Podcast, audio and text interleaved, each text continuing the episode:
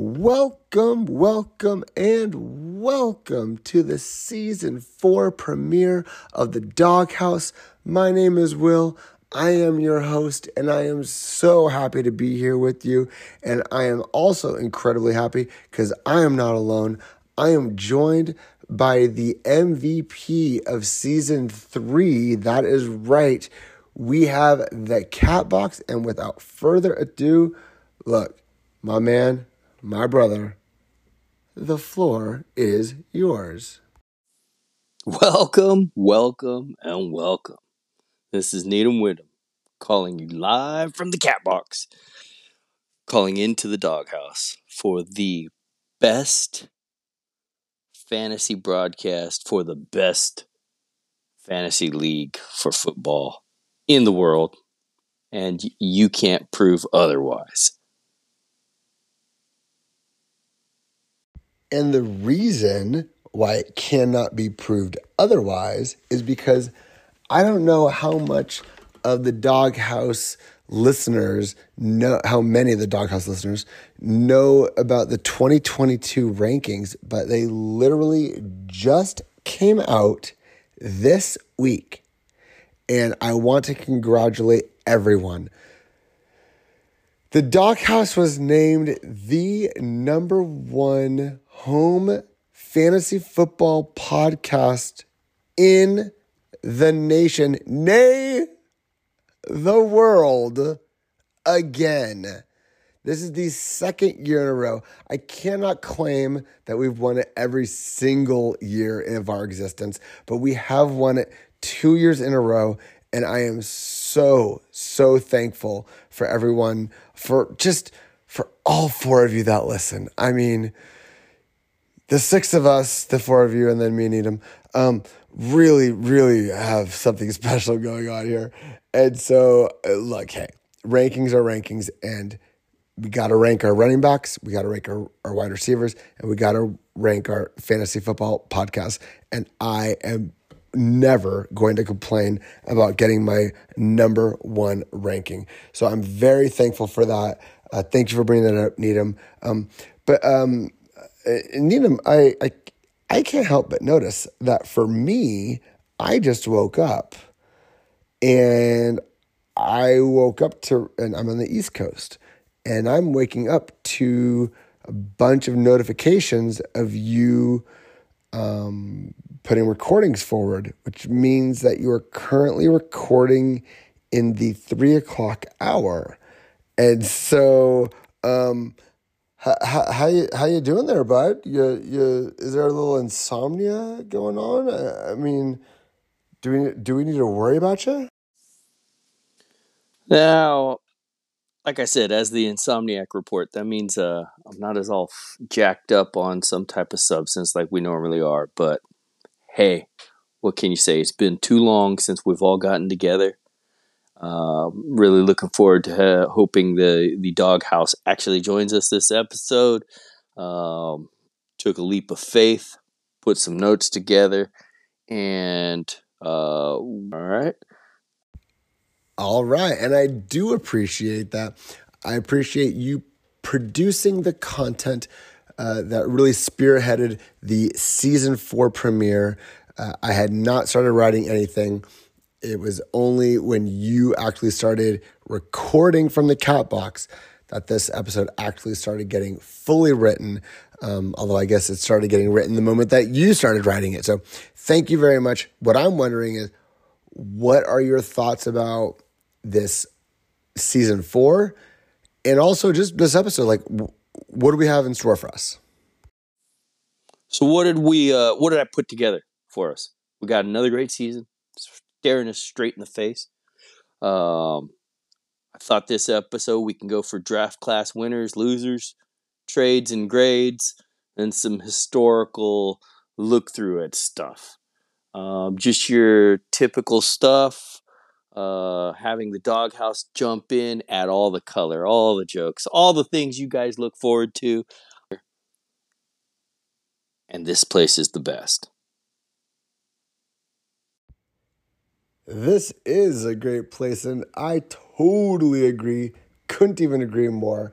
And let's get to the next steps of the intro before we even get to the news or the meats and bolts and nuts and potatoes. Let's get to, that's right, not the episode MVP. That will be in a second. Instead, it is time for... I just forgot. Oh, roll call. Fucking roll call. The reason why I forgot roll call is no one in here. So I actually left the room with both dogs and my daughter, which is the current dog. So the current Doghouse episode is not being recorded in the Doghouse.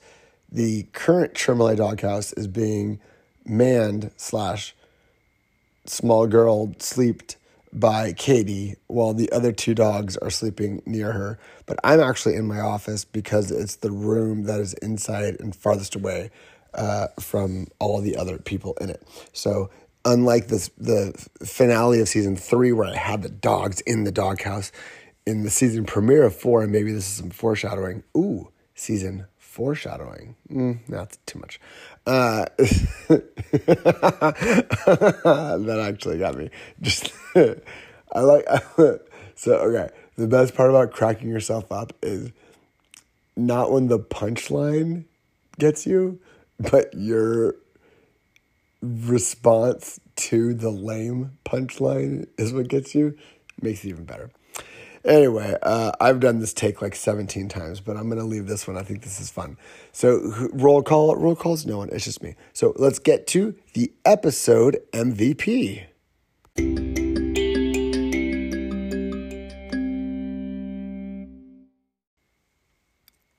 the episode MVP goes to... Wolfett. Wolfett with his diary... additions have just been fantastic. I think your diary entries, Wolfett, got you a co-MVP, an episode co-MVP previously. I don't know if they've actually gotten you an episode MVP before. Probably have. They absolutely deserve to have produced that for you. Regardless of what you've had or have not been acknowledged to for in the past, your diary entries in the season premiere of season 4 are absolutely the episode and makes you the episode MVP. And with that, let's go ahead and read the most recent. Okay. Let's also flash back to, I have tried to read Wolfett's diary entries and I butcher them every single time. And I always say Wolfett needs to actually just speak them into the recording so I can just say press play. But it's a diary entry, so I get it. It is a written word that it is then your job to actually speak and decipher and run with. So I'm going to do my absolute best. Everyone remember, I butchered it last time. This was almost 2 years ago, but I butchered it, and I am still self-conscious about that, and I'm afraid I'm going to butcher it right now, but I'm going to try my best. Okay, so, okay, cool. You got this. Okay. Dear Diary, it has been many moons since I've last written. The long winter of our discontent has begun. 2 peasant football teams competed for the trophy that rightfully belongs with the Squared Sevens. Regrettably, the Squared Sevens started a model at quarterback instead of an actual athlete. Predictably, the results were less than optimal. On the personal front, the fantasy team was middle of the pack this season. College dropout Saquon Barkley was only mediocre, and I shipped him out along with one-legged man, James Robinson, for multiple chances to select additional college dropouts. I learned my lesson, and I will not be looking at their teeth as dear leader Will's predecessor on the plantation once did. To defeat my fellow bald man mafia members next season, I will need to find new sources of talent and youth. The ranks of college dropouts beckons, and only the professional masseuse doctor has more chances than I do. Alas, I must cut the writing short. The meeting of privileged white men is soon, and I am in charge of drinks and snacks. Chablis and pigs and blankets await. Regards. All right. I almost got it. I kind of butchered at the very, very end. I am in charge of drinks and snacks. Ugh, Sorry, Wolfett. I almost had it. All right. So, great job, Wolfett. That got you your season MVP. See, I'm so obsessed with the season finale in the previous episode of season 3 and the season premiere in this episode that I'm forgetting the part that it's actually just a regular episode that I just need to record in a regular way. And so the word episode has been replaced by series in my brain nonstop. Anyway, great job, Wolfett. Congratulations. You absolutely are the episode MVP. Thank God we are ready to move on. And by thank God, I mean thank God I'm ready to move on. Let's get into some news.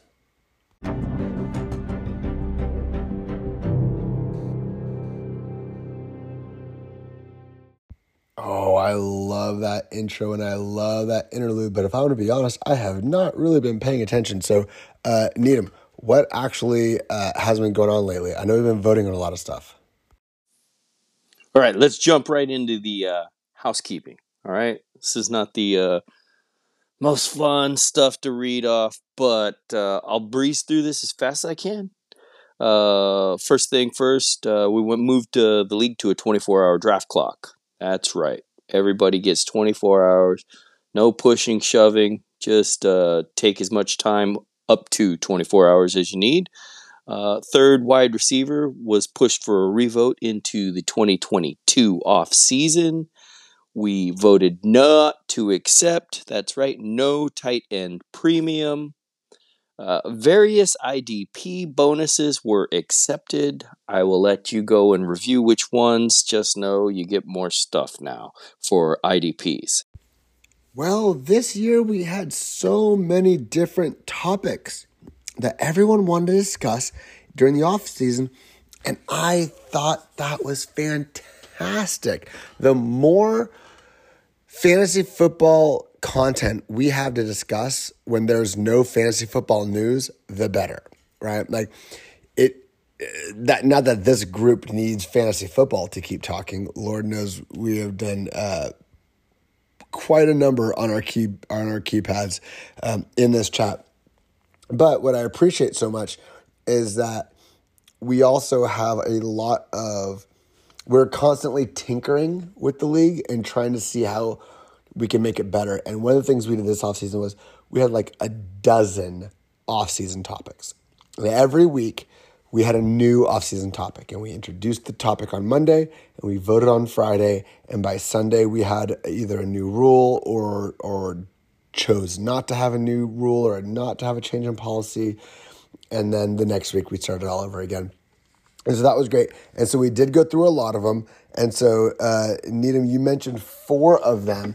So the first one was a 24-hour clock. So we originally did not have a clock, and it's because I totally did think that we might have someone who would abuse that last pick and not actually take a guy, and in doing so, keep free agency from locking and keeping people from being able to start signing players. I think we should go to 5 rounds, to be honest. I think we're deep enough. I think we should go to 5 rounds and just like more capital. And like we signed 25 guys after the draft. So we should I honestly think we should have 5 rounds. So this is a perfect example. Now that I've had that idea, I'm going to put it on our list for next year. I think I've actually asked like 3 different times, and 3 different times it's been voted down, but I'm going to bring it up again.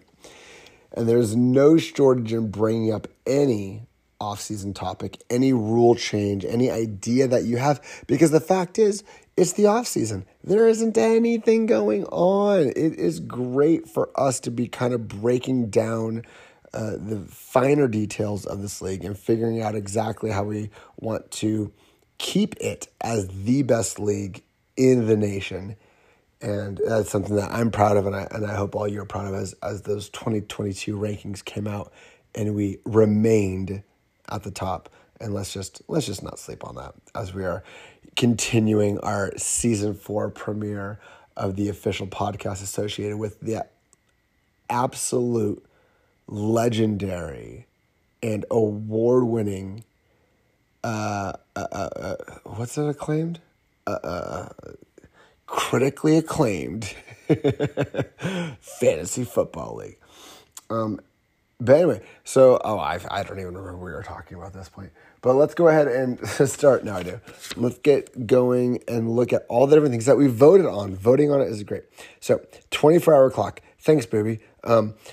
I knew that not taking the 312 was something that someone could do to have to allow themselves to have an unfair advantage, and I just didn't think anyone would be that way and do it. Don't put insults in a podcast if you don't need to, right? And so, but Booby did. And look, dude, he's the champ. Maybe we should all of us should be like, oh, why wouldn't we have done that too? I mean, I know the rest of us wouldn't, but Booby did. And he was the champ. And so he got to. He earned the position to be able to try to stall out the league. And one of Booby's mistakes, there was a couple of mistakes. One was it was just unlucky timing because Hillary was busting the fuck out of my balls on whatever the topic of that week was. And that just happened to also be the week that Booby was like, I'm putting this league on a vacation. Anyway, so that didn't go over well, and we all know that. So let's move on. I need to move on because I bring it up and then I rant and rave for like 5 minutes. And I'm like, let's move on. I'm like, actually, dude, it's a podcast. You're the one that keeps talking about it. Anyway, so we currently and going forward have a 24-hour clock that is basically it's basically the next option for what we already had, which is no clock. Only it's so long it feels like no clock, but short enough that you can't just ignore us for a week or choose not to make a pick for multiple weeks, which is what Booby's strategy was. By the way, not a bad strategy. I like the strategy. It just didn't quite work. Anyway, what was interesting is in the Catbox, Needham, I'm talking right to you, my friend. You said that it was how did you phrase it? You said the third wide receiver will be getting pushed back a year and we'll vote on it next year. Okay, I would like to remind you, it was not a vote for a third wide receiver. Actually, the initial idea was yours, and it was we start 10, NFL teams start 11. Why don't we start 11? And so the actual poll question was, do we want to start 11? ... We'll have a runoff if one option can't get 7 votes. We'll vote on adding bench spots later if we add a starter. Voting closes Sunday. I'm sorry. I read that as if I thought I was going to say something else, and then I realized it was just all the fucking rules I put in there. Little DJ rules. So it was add a starting IDP for 22, add a wide receiver for 22, add a wide receiver for 23, or don't add an 11 starter. Nobody voted for IDP for 22. Nobody voted for wide receiver 23. So the reason why Needham framed it in the way that he did is this 4-option vote turned into a 2-option vote. And it turned into add a third wide receiver or don't add a third wide receiver. It started with an idea of adding an 11th starter, and it had turned into a third wide receiver. And this is probably our biggest and most important rule change discussion we had this offseason. And it's not a coincidence that the vote ended up being 6-6. So we did not end up voting to add an 11 starter. But everyone listening, I want you to pay close attention. Knowing what we know now, I think it's quite likely that we will be adding a third wide receiver. I'm not saying it's going to happen. I'm not saying I know when it would happen. I voted against it, but I only voted against it because I'm totally stocked with my 4 wide receivers. My roster, I would have voted yes, and this would have gone 7-5 if I didn't vote with my roster and reigning championship in my mind. If I would have just voted as the commissioner and not a player, I would have voted yes. My thought being, I think we will see a third wide receiver in our league probably as soon as next year. I think this vote, this 6-6 vote, all it did was stall it out for 1 year. So of all the different votes we're going to get to during this podcast and all the different votes that we had this offseason, this is probably the biggest. It will influence roster construction next year. I know that if you were really paying attention, you drafted during this rookie draft with the idea that you're going to have an extra starting wide receiver going forward. And it was pretty impressive. Okay, so anyway, that's only the second. We're going to be here forever. So what else did we decide? Needham brought it up. We decided that we were going to do no tight end premium. We had voted on this originally, and it didn't have much interest, and we brought it back up again. I forget who brought it back up. We voted for it again. It had no interest again. I just don't think we're going to be a tight end premium league. We voted for it twice in 4 years, and we voted no, easily twice. So I don't think it's going to really go somewhere. Oh, I see a lot of trades. I look forward to discussing those trades, but that's not what we're doing right now. Right now, we are talking about the different rule changes, and that gets us to the second largest rule change discussion that we had after the third wide receiver, which was IDP scoring. It was IDP bonus, and then it was this, and then it was that. And so what we ended up doing is putting out a poll, not a test. You guys didn't pass or fail. With 1, 2, 3, 5, 7, 8, 10, 12, 13 options. And let's take a look for the IDP scoring. There was just past offended and was influenced. A lot of bonus points. 10 tackles would get a bonus point or two. Multiple sacks would get a bonus point or two. Passes to multiple. Basically, the real story is Sleeper added IDP bonuses after our league started. And so Austin figured that out and told me and was like, oh shit, we have an entire settings tab that was not available to us before. So let's make this open to everyone. So the way we decided is we were going to add, let's see, what did we do? So we did past defended did not get increased. 10 plus tackles was 1 bonus point or 2 bonus points, which means we probably did 1 bonus points because there was 8 votes saying add a bonus point, and then it was 6-2. So we probably added 1 bonus point for 10 tackles. I mean, you already got 10 tackles. I don't know. That's a nice little bonus. You'll take the bonus point. It's one of those where if you only win by a point or two, that could be one of those bonus points that actually means something. For 2+ sacks, no one was interested in adding a point or two for 2+ sacks. For 3+ passes defended, 8 people were interested in adding 2 bonus points. Okay, so I think what we found was, sure, we'll tack on an extra bonus point if you get 10 tackles. Good job, linebackers. No, we're not giving you any bonus points for your sacks because you're already getting a bunch of points for your sacks. Yes, you'll get the max 2 bonus points if you break up 3 passes defended, because I think those who did the research found that members of the secondary are not as well represented points-wise for us as others. So we're going to correct that a little bit, give those DBs a little bit more love, and if they can defend 3 passes in one game, they get 2 bonus points on top of the points they get for the passes defended. We're going to give 2 bonus points for a pick 6 over 50 yards. I like it. We're going to give 2 bonus points for a fumble recovery return for a touchdown over 50 yards. So what we're really doing is we're just adding some bonus points for some huge, super anomalous plays, and I'm always for that. And so that was, okay, so Needham, thank you for bringing those up. That was my take on those. But we are not done. We have plenty more that we've been voting on. What else do we have? Moving right along, let's see. Roll over fab was accepted. That's going to be an interesting change to track and follow along.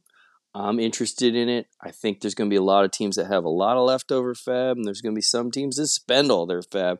And it's definitely become an asset management category of a serious nature because of that. No free agency drop, meaning does that force us to then create them as a free agent within our league? The IR spots were increased from 2 to 3, and the trade deadline remains unchanged. You are so right. We have so many more topics to get to. The rollover fab was very interesting. It was just one I really hadn't thought of. And when it was brought to my attention, I was just like, dude, that's great. Because like you said, now all of a sudden your fab, instead of resetting every year, this is something that you actually need to be thinking about. I mean, matter of fact, I sent over a third round pick for a guy and some fab. And basically the fab that I had sent back, my idea was this fab is going to be more valuable now. And so what the amount of fab I asked back from BT, and we'll talk about that trade in a bit, was the amount that I would be comfortable with paying for someone's third round pick. It was almost like if I had to turn our fab into a third rounder, how much would it be? It was like 25. I was like, yeah, that's fair. That makes sense. And so with the idea that fab is now rolling over, I mean, before I would have never considered including that. I would have found a player that matched that value, and I would have just moved on. But now that fab is actually rolling over, and just think about, like, a third of our league doesn't spend any fab, like, at all. And so one of the things we're going to vote on next year is we want to cap people's fab. So, like, it's going to be like vacation time for working at the state. We're going to cap it at like 500. So we're saying you can't get more, although also, or whatever. We'll cap it at a number because we'll think that's doing something. We're going to be big government and we're going to cap it at a number. But the fact is, if you're capping someone, then that means they're just like not spending their fab. But also, those guys that don't spend their fab, when someone goes crazy in week 1, some rookie that bursts onto the scene, and then everyone in the industry goes, oh, yeah, no, we see it now. We all should have drafted him. We were all dumb. And everyone goes all in on him. If you have like 500 fab, we're going to have like in 5-6 years from now, we're going to have a non-drafted free agent rookie, unless we go to 5 rounds like I'm voting for, we're going to have one of those guys go for like 350 fab in week 1 because like Stanley, Rose, and Adam will have like 500 fab or whatever. Anyway, so we voted for rollover fab, and I love it because I think that's going to be awesome and just another tool that we can use in our roster manipulation and trades and all that good stuff. So Wolfett brought up the idea, and I love it, which was, what if in our league, every time your player is dropped and he is a fully an unrestricted free agent, then you don't get him either. And he goes back into our pool. And everyone was so anti, and I think I voted no too, but I fucking love it. And I love it, and I think it's a great idea, Wolfett, and I'm thankful that you brought it up. And here's the thing. I can think something's a great idea and love something and be so happy that it's brought up in the league and discussed and also still vote no, right? Like both of those things can be true. So while I wasn't interested in it, I love the idea in theory, And I am thankful for Wolfett for bringing it up. But everyone was like, no, like my roster, you can't mess with my roster. You can't just take one of my guys off my roster because he and his team can meet on an extension. There was a lot of pros and cons. There was a lot of variables that were referenced. And also, I think the numbers support whoever was saying that. Look, a vast majority of fantasy-relevant players don't ever actually get to free agency. And so it that actually adds a layer of suspense and strategy and intrigue. And so I love it. But we chose not to go there. Now, maybe we'll do it again. Any topic that did not... So the ones that I'm absolutely putting back on the ballot for next year are the ones that were like 6-6, 5-7. Like if it was super, super close. But if it like lost like 9-1 or because rarely all 12 vote, but you know my point. Like if there's a topic that really did lose, but you believe in it still, bring it back up. I'll put it back on next year, but you have to tell me. I'm only going to like automatically put a topic back up on next year's agenda, off-season agenda, if it was pretty close, like 6-6, 5-7, I guess 4-8, maybe, depends, case-by-case basis. So, but let me know, though, if there is one that you believe in that didn't get the votes that you think could get more votes, I'll put it right back up there. Give us something to talk about. IR spots went from 2 to 3. Yeah, you know, I mean, look, Tommy Pham slapped Jock Peterson because they don't understand how IR rules work because they're just a bunch of dumb baseball players. But it's real simple, as the 12 of us know. You go to the league settings, and whatever the league settings say, whoever you can put on the IR, that's who you can put on the IR. So their slapgate was whether or not you can put a player who is out on the IR. Now, in their league, you could. Jock did. In another one's of fam leagues like ours, out does not mean you can put them on the IR. We voted, and we can vote again, but we voted that you do not get to put your player on the IR if he is doubtful or even out. If they don't get placed on the IR officially by their team, we don't get to put them on IR on our roster. So we won't have any slapgate, but that's because we're not just a bunch of idiot baseball players. Anyway, 2 IR spots to 3 IR spots. My point, my thought is we can't choose who they put on IR. And the NFL doesn't really have like a problem with teams putting guys on IR to manipulate their roster. So if your guy's actually injured and he gets on the IR, you should be able to take a flyer. Dude, our waiver wire, it's not that great. So if you want to take a flyer on some rando on a waiver wire, then like, yeah, put your guy in the IR and put that rando on your waiver off that waiver wire onto your roster and use at that spot. And maybe in those 2-3 weeks, 4-6 weeks, a year, whatever, that your guy's out, maybe that guy proves to be someone special and you keep him. That's going to happen. Anyway, what else did I like? I can't read my damn handwriting. No, something. Great. We did not change the trade deadline. We voted for the trade deadline last year, and we voted on it again this year, but we did not change it again this year. So we changed it last year, and then we kind of upheld those results. That's another one where if people want to bring it up to me, I'll get it back on next year's off-season topics list, but I don't think that's going to get brought up again. I think our league extended a week because the NFL league extended a week, but I think the current trade deadline is probably going to stay there for a bit. If you really don't like it and you really want to get it changed and you think you can get a handful of votes, then talk to them and let me know, and we'll get it right back on there. But I think that one might be done. I think this vote for the trade deadline not getting moved might have actually gotten it off of the off-season topic list, considering it's the second year in a row. We did change it last year, and then we kind of upheld that this year. So, but you know what? We are not done.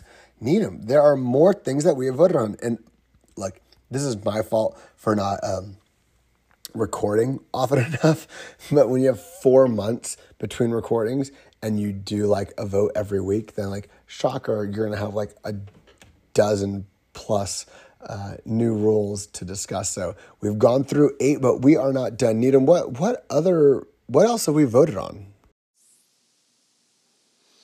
All right. Almost done with the housekeeping, guys. I know this isn't the fun part, but look, we voted no against playing against the median. What that meant was every week there'd be a median score. It would kind of smooth out the schedule imbalance.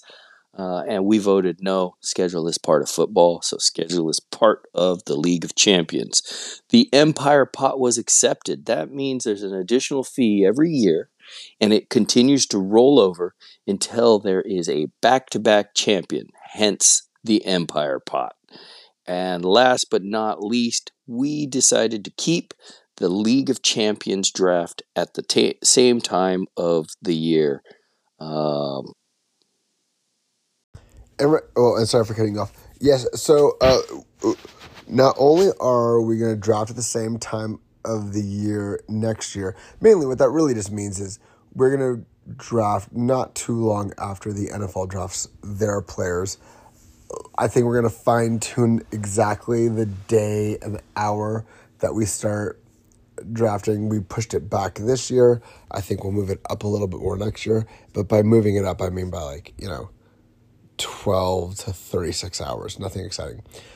No on playing up against the median score. Yes on Empire Pot. So $25 additional dollars every year.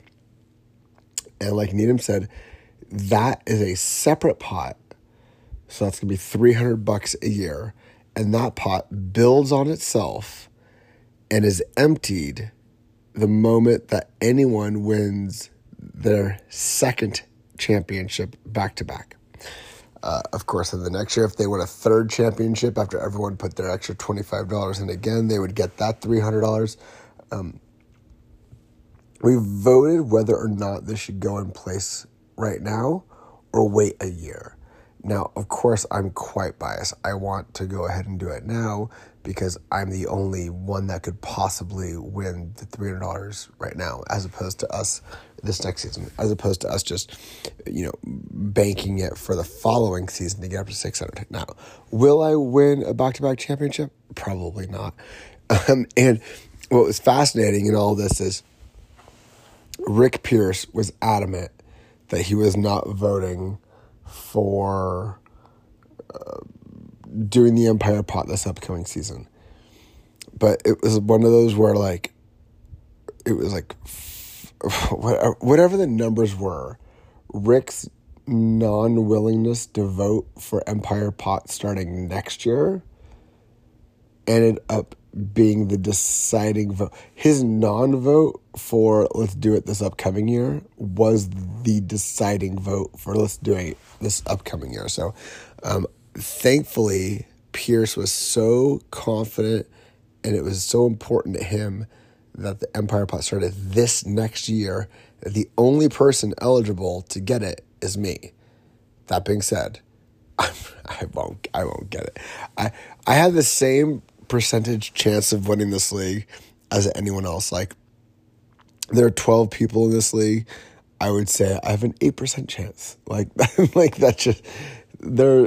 I'm not some juggernaut that is in the middle of a dynasty. I'm a guy who won last year.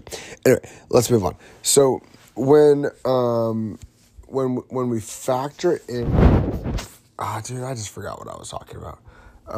So we said no median, Empire Pot, $25 extra, and the draft at the same time. Okay, so we normally would get into the trades because that's part of news, and we would do that before the meat and nuts and the whatever else I describe as the main event. We're actually going to put the trades on pause.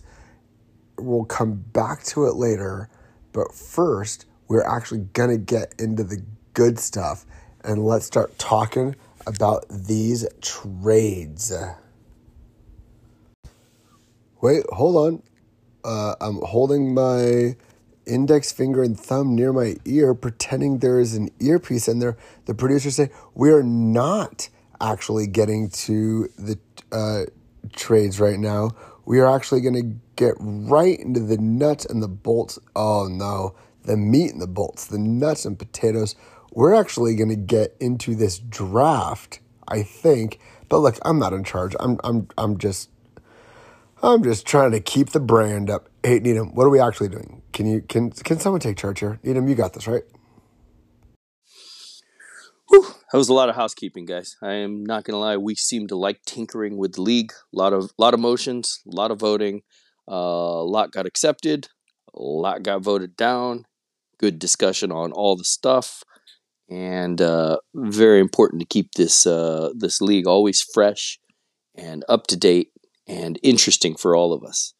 So moving into off of the voting and housekeeping, we went right into the draft. We had an exceptional draft, I will say that.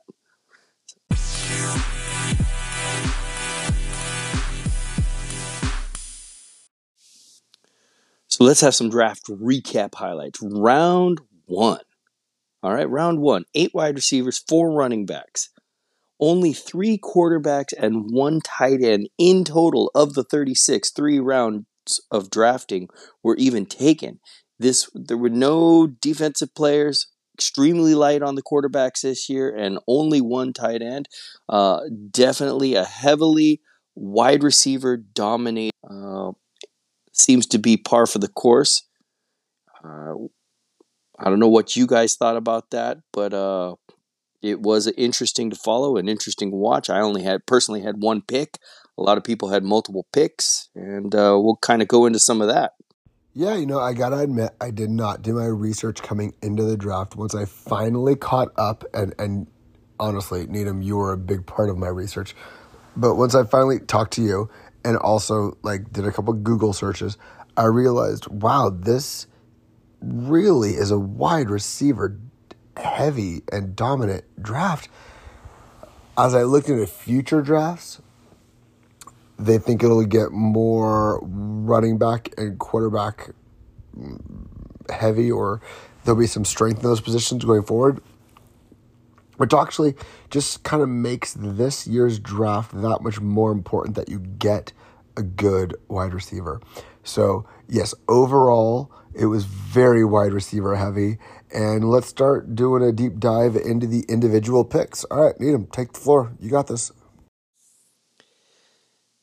The first round was pretty much dominated, mostly by Ben Rose getting the 101, grabbing Bryce Hall. Excellent pick, kind of a no-brainer. He was the de facto 101. Rick Pierce with 4 first-round picks. Wolfett having 3 first-round picks. That really made the bulk of the news, not to leave anybody, the other 3 people out who had picks. Or coming out the gate with picks 2 through 4 with 3 wide receivers and then grabbing a running back toward the end of the round. Wolfett coming with the second running back off the board and then getting 2 more wide receivers later in the first round as well.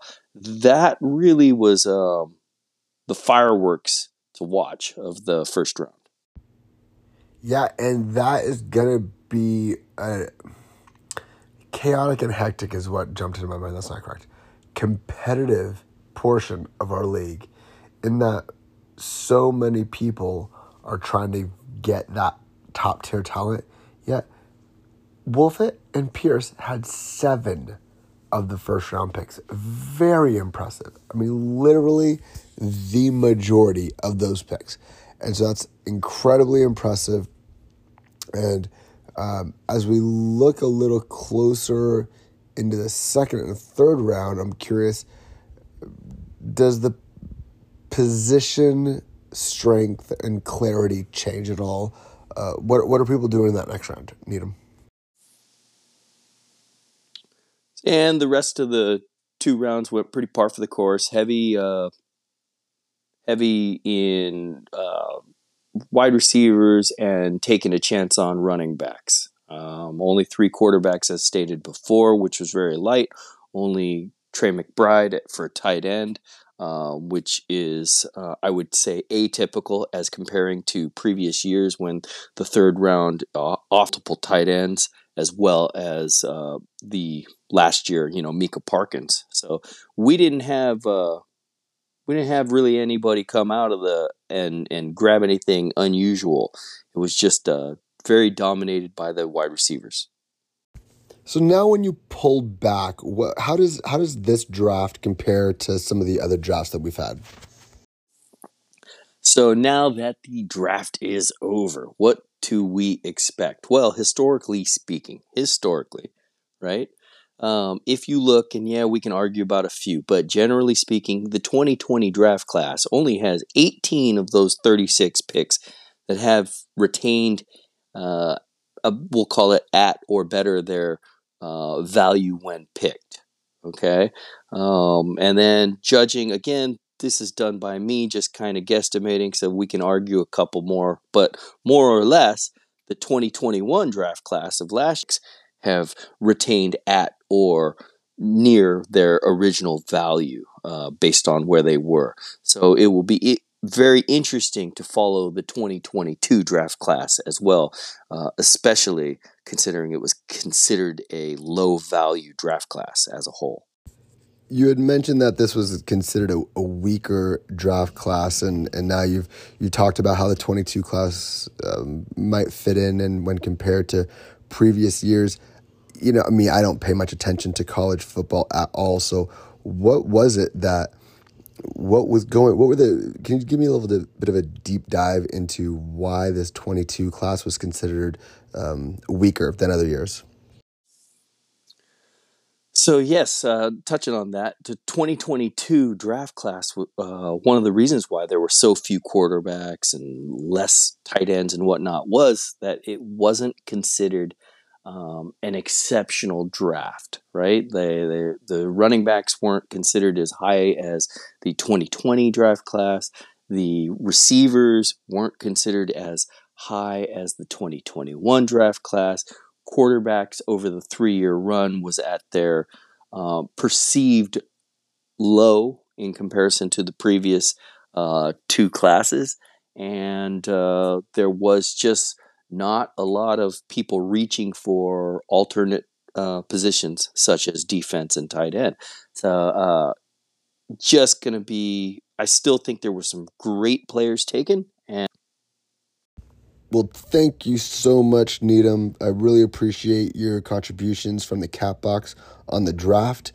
You and I both know that is an area of a weakness for me, but luckily for me, it's an area of strength for you. So thank you very much for your thoughts on this. You were so eager to get into the draft and get into the meat and potatoes, meat and bolts, nuts and potatoes, that we skipped. We didn't go over the trades that were still to be done in the news segment, so let's actually revisit that news segment.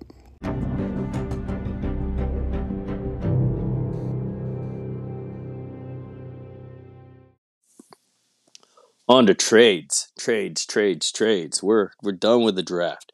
Let's talk about trades for a little bit here. Listen, it was pretty impressive. 24 of the 36 picks made in this 2022 draft had changed hands. Some of them ended up at their original owner, but 24 picks out of 36 had changed hands. That's amazing, right? I mean, 2/3 of all draft picks have been used as capital or pieces in trades of some sort, and it's just a lot of fun to be part of that. It's a lot of fun to watch. It's really interesting to see it play out, and really happy to be part of this group because of that. Because that's just shows the activity that we're all into it. We're all trying to get better. We're all trying to have fun. I could not agree more that I think seeing all of those draft picks change hands and seeing everyone jockeying for position shows just how active this league really is. And my goal in the beginning was more activity, more chat, more fun.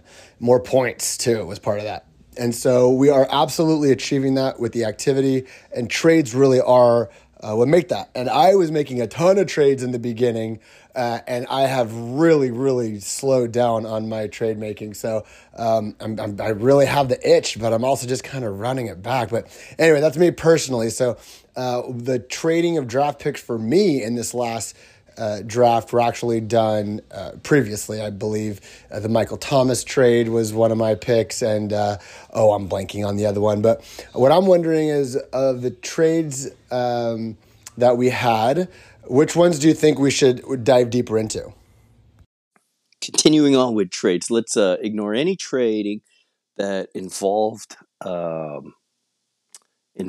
draft picks, because we kind of covered. They just all moved around. I'm actually pointing out really two trades I thought I'd like to point out. And then the first, I'll just, it's just player for player trades. And we will mention it, but totally ignore it, because I'm not going to really dive into the trashy DJ Dallas for Kyle Trask trade. I mean, they were Kyle Trash. I mean, what are we talking about here? We're not talking about that one. Okay, so on to the two trades that I think are going to be fun to watch. All right, so that's the trade you don't want to talk about. That's fine. Yeah, I don't have anything to add on that particular trade either. And I will go back in the next episode and fill in any gaps. So just pick and choose what trades do you want to discuss, and what are your thoughts? First trade that'll be fun to watch. I thought it was a great trade, actually, for both players involved. Mark Stanley receives Deontay Johnson from Brent Torres. Brent Torres receives Nick Chubb from Mark Stanley. Both had, Brent had a position of power with receivers. Stanley had a position of power from running backs. Both needed the other. Excellent trade of high-end talent for both. Really fills in both of their rosters and really fills a hole. It's a hole filler trade for both of them. Good value each way. Think that it will pay dividends for both teams this season. So let's watch that one as the season progresses. Yes, I agree completely with your analysis. I think it is an absolute perfect trade because it made both rosters better. I think both parties should hold their head high on that one. This is... at least on paper, I didn't throw it in the calculator, but it seems to me to be a fair trade. And, Deontay Johnson, while he has younger and a longer shelf life, he also has a lot of question marks. Not really him, but who's going to be throwing him the ball. Chubb has a lot of wear on those treads at this point, but is also always getting spelled by Kareem Hunt, so he should actually have a couple extra years, be able to get in a decent chunk out of that second contract of his. I don't know if he has a second contract yet or not, but I think he does. And so, he's not getting ran into the ground. I love trades where both sides are happy. They're my favorite trades, and good job of BT and Stanley recognizing. I'm gonna assume BT initiated, but good job in recognizing a roster that matches up well for a trade. We love trades. Good one, Needham. Which trade should we get to next? This next trade ought to be a fun one to watch. I'm not sure it has any impact on either team, because I think both players were good. It was just an interesting trade. Rick Weiland receives Russell Wilson from Eric Wolfett, who receives Jalen Hurts. So you got a younger quarterback, a veteran performer, tried and true. I think both quarterbacks are actually in good positions. Russell Wilson ending up at Denver with a good receiving core, just a better team. Jalen Hurts for Wolfett, I think, is ready to explode. So, yeah, I didn't see real downside to this trade. It was interesting. Wolfett gets a little younger. Weiland gets a little more consistency. So both kind of wanted something from that. I actually like both quarterbacks. Obviously, they must like each quarterback because they had them and traded for the other. So good trades. So I was also very interested in this trade for a couple of reasons. One, I think Weiland actually did improve. I think his roster is so strong, and his starting lineup especially is so strong, that when he can get a little bit more consistency out of the quarterback position with Russell Wilson, I think that might be those, 3 to 5 points every week that actually do make a difference when it comes down, especially to the playoffs. That being said, I'm a big Jalen Hurts fan.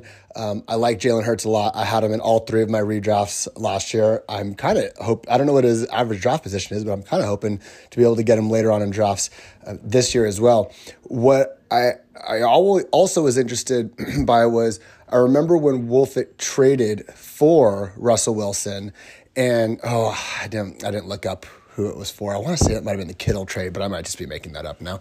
I'll go back and look. But when Wilson was traded for and Wolfett had Wilson and Lamar Jackson, it was like, hey, you got two top five guys. You can play matchups. You could stream. If one guy's a little, obviously Wilson got hurt, but, if one guy was kind of banged up, you can run out the other guy. And I was wondering what kind of value Wolfett would end up seeing in that. And I think this trade tells us the answer. I think now instead of Lamar Jackson, probably the 1A, and Russell Wilson, the 1B. Now I think he has Lamar Jackson as his starter and Jalen Hurts as his backup, and that's a great backup. And he got younger at the position. And while I don't think that Jalen Hurts will be as good of an NFL quarterback career-wise as Russell Wilson, Hall of Fame caliber, I do think that he probably has a good chance of being as good of a fantasy quarterback. So I like it on both sides. I definitely like it on both sides. And the other thing, too, is I look for Russell Wilson to get a pretty decent bump this year. Because while he had good receivers and a decent enough running game in Seattle, he had coaching that wanted him to run the ball and only throw then when it was 3rd and 9, because DJ Dallas couldn't do it. So I think he might get unleashed a little bit. I have Cortland Sutton in another dynasty league, and I'm very, very hopeful and excited about the year that he might have. I think Judy will have a big year as well. So I expect a big year from Wilson, so good job, Rick. And I also am a big fan of Hurts. I think his legs would be a perfect fill-in for if Lamar Jackson goes down. So trade makes perfect sense to me. Now, I know we've been talking a lot in the chat, which I love so much.